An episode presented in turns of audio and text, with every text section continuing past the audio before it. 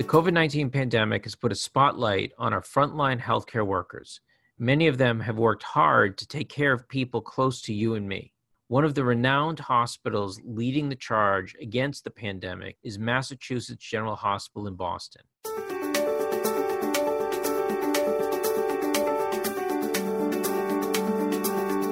All Inclusive, a podcast on inclusion, innovation, and social justice with Jay Ruderman. Hi, I'm Jay Ruderman, and this is All Inclusive. Today, we have the president of Mass General, Dr. Peter Slavin, joining us. Dr. Slavin, thanks for joining us on All Inclusive. I want to begin by thanking you and the first responders who worked hard during this past year and continue to do so during the pandemic, and for your dedication in advising leadership from all over the world on the best ways to tackle this terrible illness. Tell us how has MGH reacted initially to the pandemic, and are there any procedures that you will continue to implement, especially with the potential for a second wave?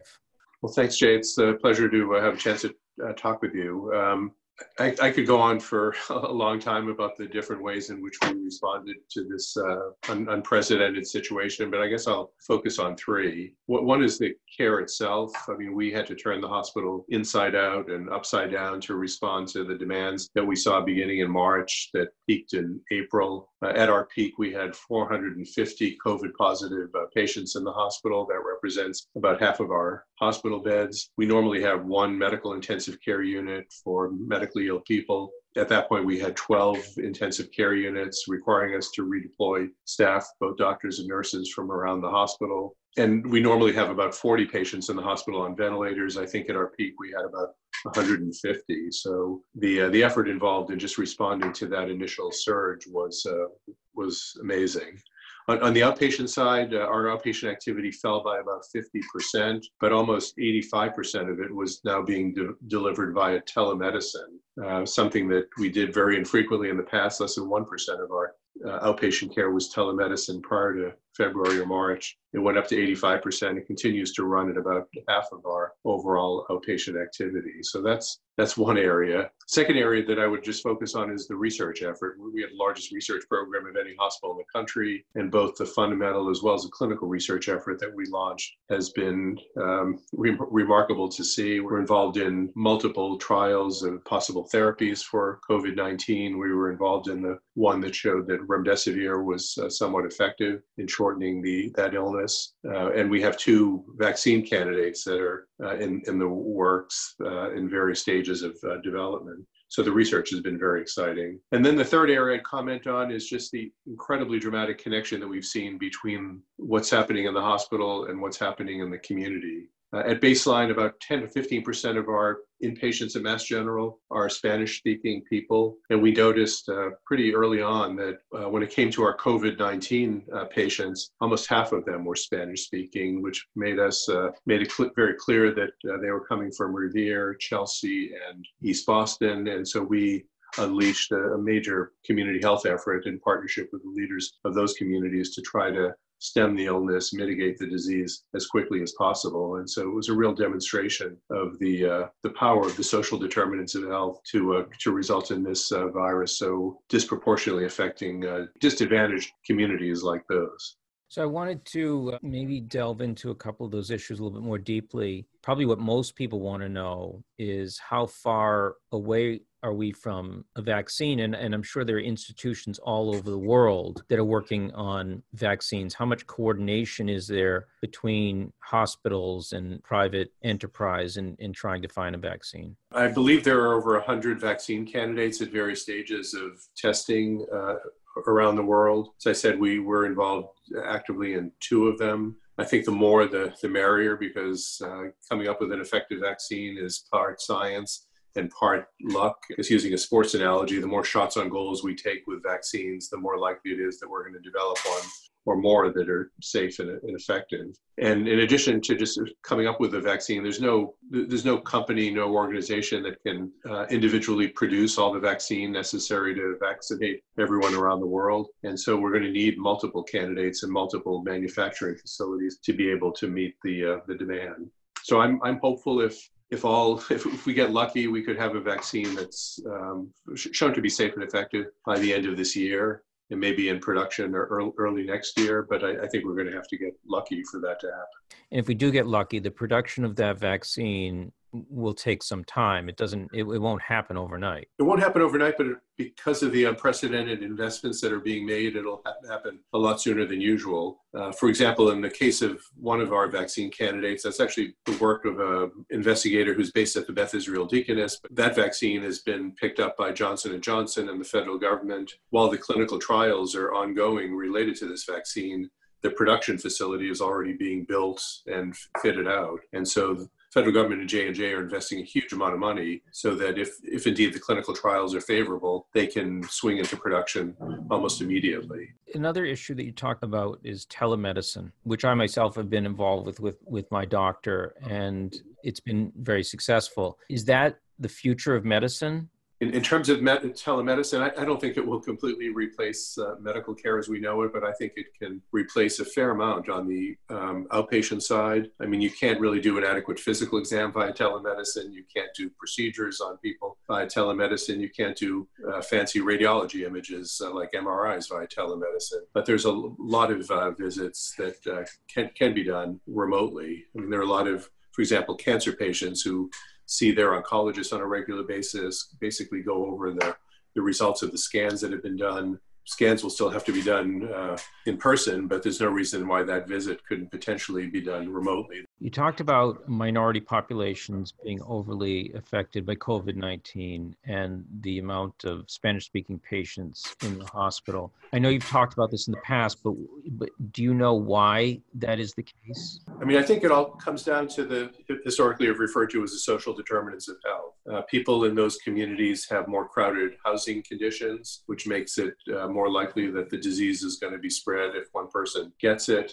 Uh, people in those uh, communities have uh, are essential workers uh, and therefore have to go to work, and so that puts them at higher risk. I think there was a study that was published in the New York Times about two months ago, which compared using uh, cell phone GPS technology movement of people in affluent communities in this country as opposed to uh, uh, lower income communities. And it was quite clear that in the affluent, affluent communities, people were basically sheltering at home. And in the lower income communities, they were going to work and leaving the house much more frequently. So I, th- I, think that put people at risk. Can you talk a little bit about the financial impact on Mass General Hospital, which I'm sure is taking place at hospitals all over the country? People putting off elective surgeries and other procedures that that would bring income into the hospitals. What's been the financial impact on on, on the hospital? Yeah just to clarify, we instituted a salary freeze, so we're not increasing people's uh, salaries for the time being, except for people whose incomes are less than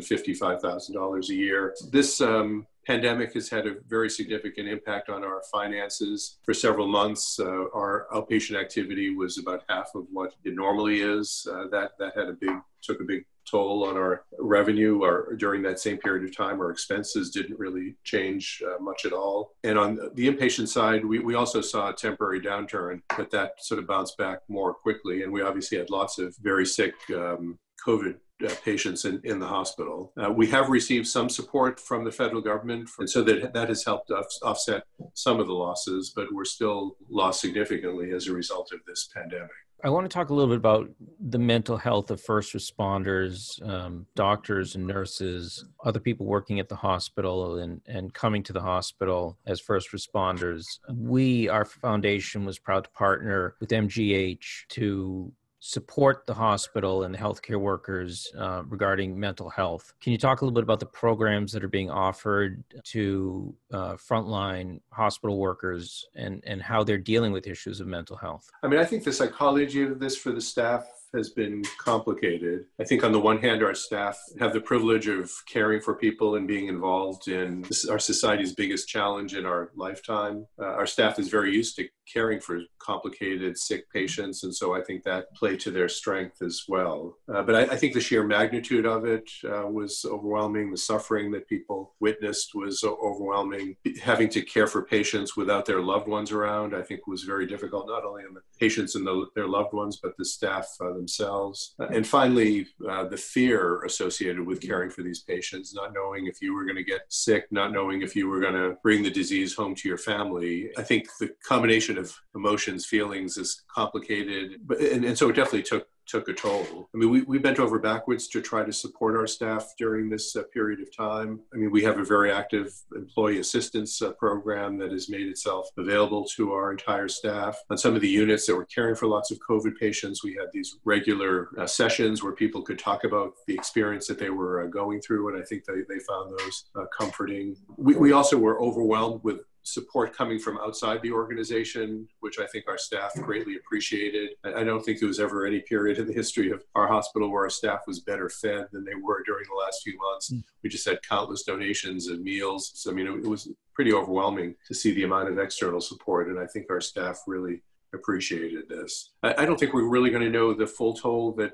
this has taken for months or, or years in some ways, I think it may be similar to what we've seen with um, soldiers returning or veterans returning from uh, uh, from Iraq and Afghanistan, suffering from the invisible wounds of, uh, of war. Uh, I think there will be some people who are permanently scarred by this, what they've been through over the last uh, few months. And, and we, we have this program in collaboration with the Red Sox called the Home Base Program for veterans suffering from uh, post traumatic stress. And, uh, and we're in active discussions with that program about whether they could potentially broaden their services to make themselves available to, uh, to healthcare workers as well. You're listening to All Inclusive with Jay Ruderman. You can learn more View the show notes and transcripts at rudermanfoundation.org slash all-inclusive. Please remember to subscribe, rate, and review us wherever you are listening. As a society, what have we learned and what has the government learned from this pandemic in the event that there's a spike? that there's a second wave or a different pandemic uh, presents itself and we have to go through this all over again I, I, hope our government is educable. Um, obviously, the response around the country has been highly uh, variable and uneven quality. Uh, I'm particularly pleased with what's happened here in Massachusetts. I think the Baker administration has done a very good job working with the healthcare community, working with people throughout the state to try to balance um, dealing with this pandemic with trying to sustain our our economy in some way. And I think understand that you can't really sustain the economy without first and foremost controlling the virus. So if we're proud of the fact that at least at the moment, Massachusetts has the lowest rate of transmission uh, in the country. The number of cases that we're seeing on a daily basis is quite small. I, I think one thing that we've learned is that previously in healthcare, we were focused on just in time inventories of supplies. That was all supplies, drugs, personal protective equipment, et cetera. And I think that approach to inventory management didn't serve us well during this pandemic. So I think individual providers are going to have, created more inventory for needed supplies. I, the state government has, has done the same. And I hope the federal government has, uh, has done the same as well. So if indeed there's another surge, and we're cer- certainly seeing it in substantial parts of the rest of our country, um, hopefully we'll be ready from an equipment standpoint than before and, and we certainly know how to dial up our capacity if uh, if needed. So other states that we see the COVID pandemic surging right now, like Florida, Arizona, Texas, what can they learn from Massachusetts? That Massachusetts has sort of gotten over the first surge and the numbers have calmed down. It's it's not really comp- very complicated. I, I don't think you can really reopen society and until the transmission rate is at a very manageable level. Uh, to do otherwise is just playing with fire, and I think unfortunately that fire is um, at the moment out of control in certain parts of our country, and I certainly hope they can get it back under control. But when you see, I believe it was in, I don't remember it was Florida or Texas, that 20 or 30% of the tests that are being done are positive for COVID 19. In Massachusetts, that number is about 1 or 2%. So it's quite clear that some, some of our, the states in this country just open, reopened the economy, allowed people to mingle with one another far before they should have. To the extent that there are rules in those states about social distancing and wearing masks, there are too many people who aren't paying attention to that and, and violating those rules, putting themselves and, and others at, uh, at some degree of peril. It's unfortunate that what seems to be a common way to deal with healthcare by asking people to wear masks has, in some ways, become some what political, which is unfortunate. I hope that people will realize that they can save lives, their own or others, by wearing a mask. But you know, we're an open country. People travel from place to place. It's still people are still able to travel um, either by you know airplane or or in a car. What happens if people from other states where the virus is, is surging come here? I think it's potentially trouble. And we, we own the hospitals on Martha's Vineyard, Nantucket. Uh, for, they about a month ago more or less had no cases on on those islands and now there are a couple of new cases appearing almost every day from other states people who weren't aware that they had the disease but developed symptoms and are are positive so I, I think we're seeing before our eyes that this disease will will be introduced to a greater degree in our in, into our state by uh, interstate uh, travel. I just hope those other states will really clamp down hard on social distancing and mask wearing, and not only for their own sake, but for the sake of places like this as well. Every state is, is different. The governance is different. I particularly noticed that in Israel, with a similar sized population, they've been able to keep their deaths down to under 400, whereas in Massachusetts, we've reached over 8,000. Any idea why that happened here in a state that took it very seriously and had very strong leadership in addressing this? Haven't seen any good comparative data between us and, and Israel. Uh, I would point out that more, probably more than half of those deaths occurred in people living in nursing homes, which, and I'm not mean, meaning to trivialize those deaths in any, any way, but I, I believe here in Massachusetts, 95% of the deaths occurred in people 70 or older, only 5% of people um, 69 or, or younger. So this is clearly a disease that disproportionately affects older and sicker folks, and uh, and particularly those in nursing homes where this can spread like like wildfire. But I, I don't I don't know enough about what we did compared to what Israel did to know what what, what resulted in the in the difference in, in the outcomes. They swiftly locked down all foreign travel and, and sort of yes. isolated the country and, very quickly. And, and I think one of the reasons that Massachusetts, New York became hotspots early on is because of the amount of uh, travel from Europe, from Asia that, that comes here, which in most times, most cases is a good thing, but certainly may have hurt us uh, at th- this past spring. So we um, released a white paper with a bioethicist out of um, University of Pennsylvania, Dominic Sisti, that looked at the allocation of resources during a pandemic with regard to people with disabilities, as well as others with underlying in- illnesses. It's my understanding that MGH never ran out of ventilators, but did the hospital leadership discuss what was going to happen and who was going to decide who would get one and what criteria would be followed if there was a limited number of ventilators and more patients that needed them than than you had. Yes we, we did have an active debate about that issue. We had it not only at the hospital but at the health system as well as at the state level and it, it's i mean i found it to be one of the most interesting and challenging debates that occurred during this uh, pandemic. Uh, fortunately we never had to implement what are referred to as these crisis standards of care but we did make significant progress in developing them.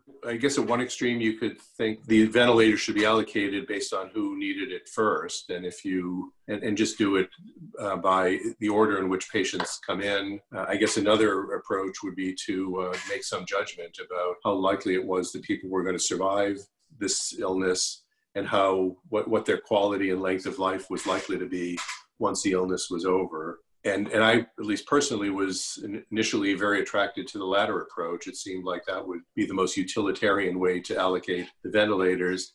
But you realize as you head down that path that since certain people in our society uh, with uh, comorbidities, um, which tend to be more prevalent in minority communities, that you can quickly find yourself in a situation where you could potentially be uh, allocating these um, resources in a way that was racist or discriminating to certain uh, groups. Um, so it, it's a very challenging issue. I think at the state level, after some initial, initial approaches that were more along the lines of the latter approach, uh, I think the state sort of backed up a notch or two and um, try to again um, put in place criteria that would allocate these resources to people who would benefit from them, but at the same time try to avoid discriminating by any categories that would, would be objectionable based on disability, based on race, based on age, based on uh, ethnicity, etc. But it, it is a very challenging uh, and obviously critically important uh,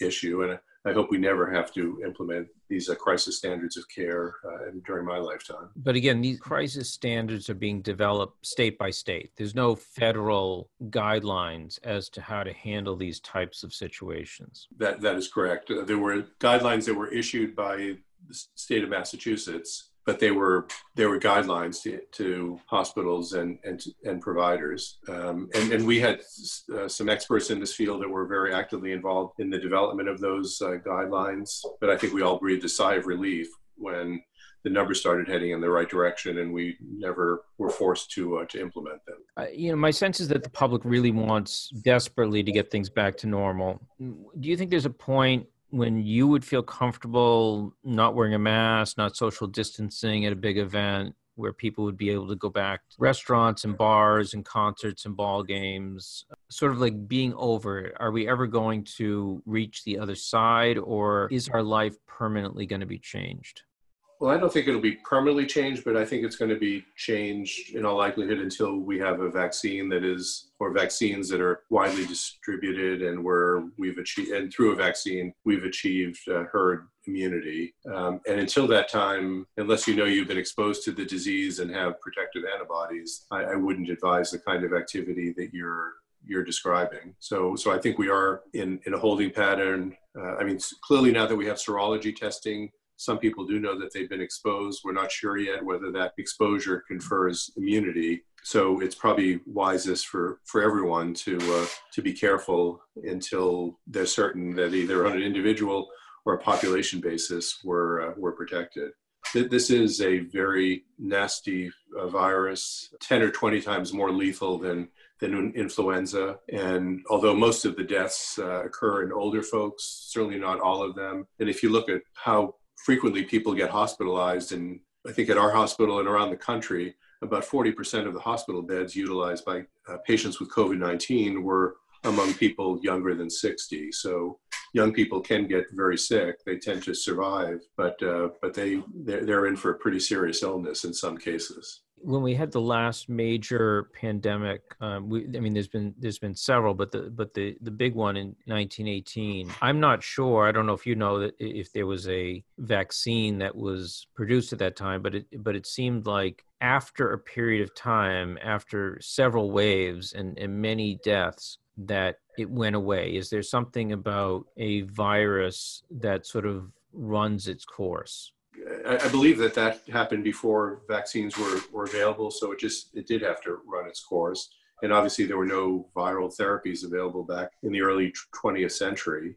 Uh, viruses and infections in general do tend to peter out when about 60, 70% of the population uh, has, has been infected and is immune. It's just as harder for the virus to find somebody at that point that is uh, un- uninfected. In, in, epidemiology, there's this um, transmission rate factor of R and if R is uh, is greater than one, the, the virus or, or, the infection will grow exponentially. If it's less than one, it will decay and eventually disappear. Here in Massachusetts, uh, our, we're just uh, right, right at about one. In other states, uh, they're significantly over it, and we're seeing exponential growth of the infection. So the key is to get R uh, below one, and then the, you, see, you see decay in the, in the number of cases over, over time and, and that's what's required for it to eventually uh, disappear. I mean, we've been through one significant wave in this region and places like New York, but the best estimates are that only about 10, 15% of the population has been exposed. So there are a ton of people who have, have had no exposure to this virus. And, uh, and if, if those people were to get exposed all at once, there's no doubt that it would overwhelm our, our healthcare system. The key between now and when a vaccine is available is to just make sure that ongoing spread happens slowly.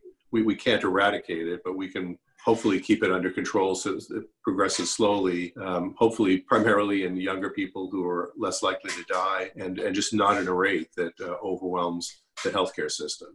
And again, here in Massachusetts at this moment in time, we're doing that. And hopefully that will continue as we move through the various phases, phases of reopening and as uh, other parts of the country get their problem under better control. Yeah, I want to thank you for your for your leadership. There have been cases where there's been lack of leadership on various levels of, of society. And I think that that contributes to the fact that people are not taking the precautions that they need to protect themselves and others but I wanted to ask you, you know, you run a major institution, healthcare institution at the forefront. This has been going on for for for many many months. You must be dealing with a lot of personal stress. How do you handle this personally? And how do you take care of yourself and your family during this time in order to continue to lead um, such an important institution?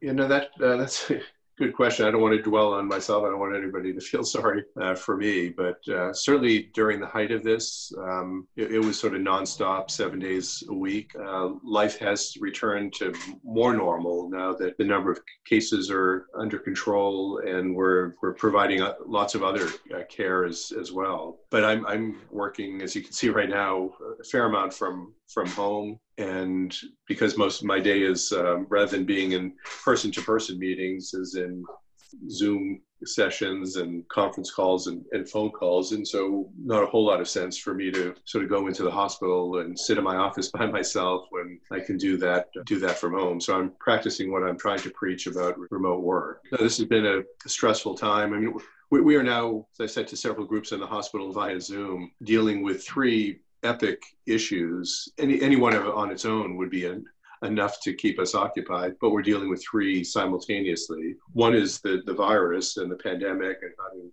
continue to care for patients with it while we expand the number of other patients that we're caring for. Second is, is dealing with the financial consequences of COVID 19 and steadying the financial ship of, uh, of Mass General. And then lastly, this issue of racism and social justice, which has emerged so significantly in our society at, at this time. And so we're just thinking about how can we, within our walls and more broadly, take dramatic steps to uh, to combat racism and advance social justice. And I, I, think this is a unique opportunity in our history to bend the the arc of the moral universe uh, toward toward justice, and we're we're committed to doing that as well. Has Mass General begun to delve into the issue of racial inequality? From my own experience, you know, my mother had a very serious um, heart issue, was hospitalized for a while at Mass General last summer she had excellent care and the doctors and nurses were of all different ethnicities races religions from all different parts of the world and just you know top notch so in my opinion i think mass general was in a good place to start with but i'm sure you've done extra work seeing the national discussion on racial injustice that's happening you know throughout all sectors of society no, I, I, think it's something that we've been focused on. I think we've certainly made progress over the years, but I think we recognize that there's a lot more progress that we need to make. I'm, I'm delighted to hear that your mother's experience was a positive one. Uh, we we do benefit from a very talented workforce that comes from all over the world, and I worry a lot about our current immigration policies and the impact that's going to have on the quality of what we do in, in the long term. But there, there's a lot more that we can do on the racial social justice uh, front. Um, we're, and so we're finalizing a set of um, initiatives that we will launch. We're going to be reviewing them with our board later this month, and uh, we we want to um, again use this unique opportunity in, in our history and our lifetimes to uh, significantly advance um, the issue of equity within our organization. And, and I think there are lots of ways that we can do it. Well, Dr. Slavin, thank you so much for joining us today. This was extremely informative again, I want to thank you for all the work that you and your staff has done to keep um, our community safe and to help the world in general. So I know you have a lot of hard work ahead of you, but thank you for taking the time joining us today. Well, it's an honor to do that work and pleasure uh, spending some time with you. Be well. Take care. All Inclusive is a production of the Ruderman Family Foundation. Our key mission is the full inclusion of people with disabilities in all aspects of society. You can find All Inclusive on Apple Podcast, Google Play, Spotify, and Stitcher. To view the show notes, transcripts, or to learn more, go to rudermanfoundation.org slash all-inclusive. Have an idea for a podcast? Be sure to tweet at jruderman.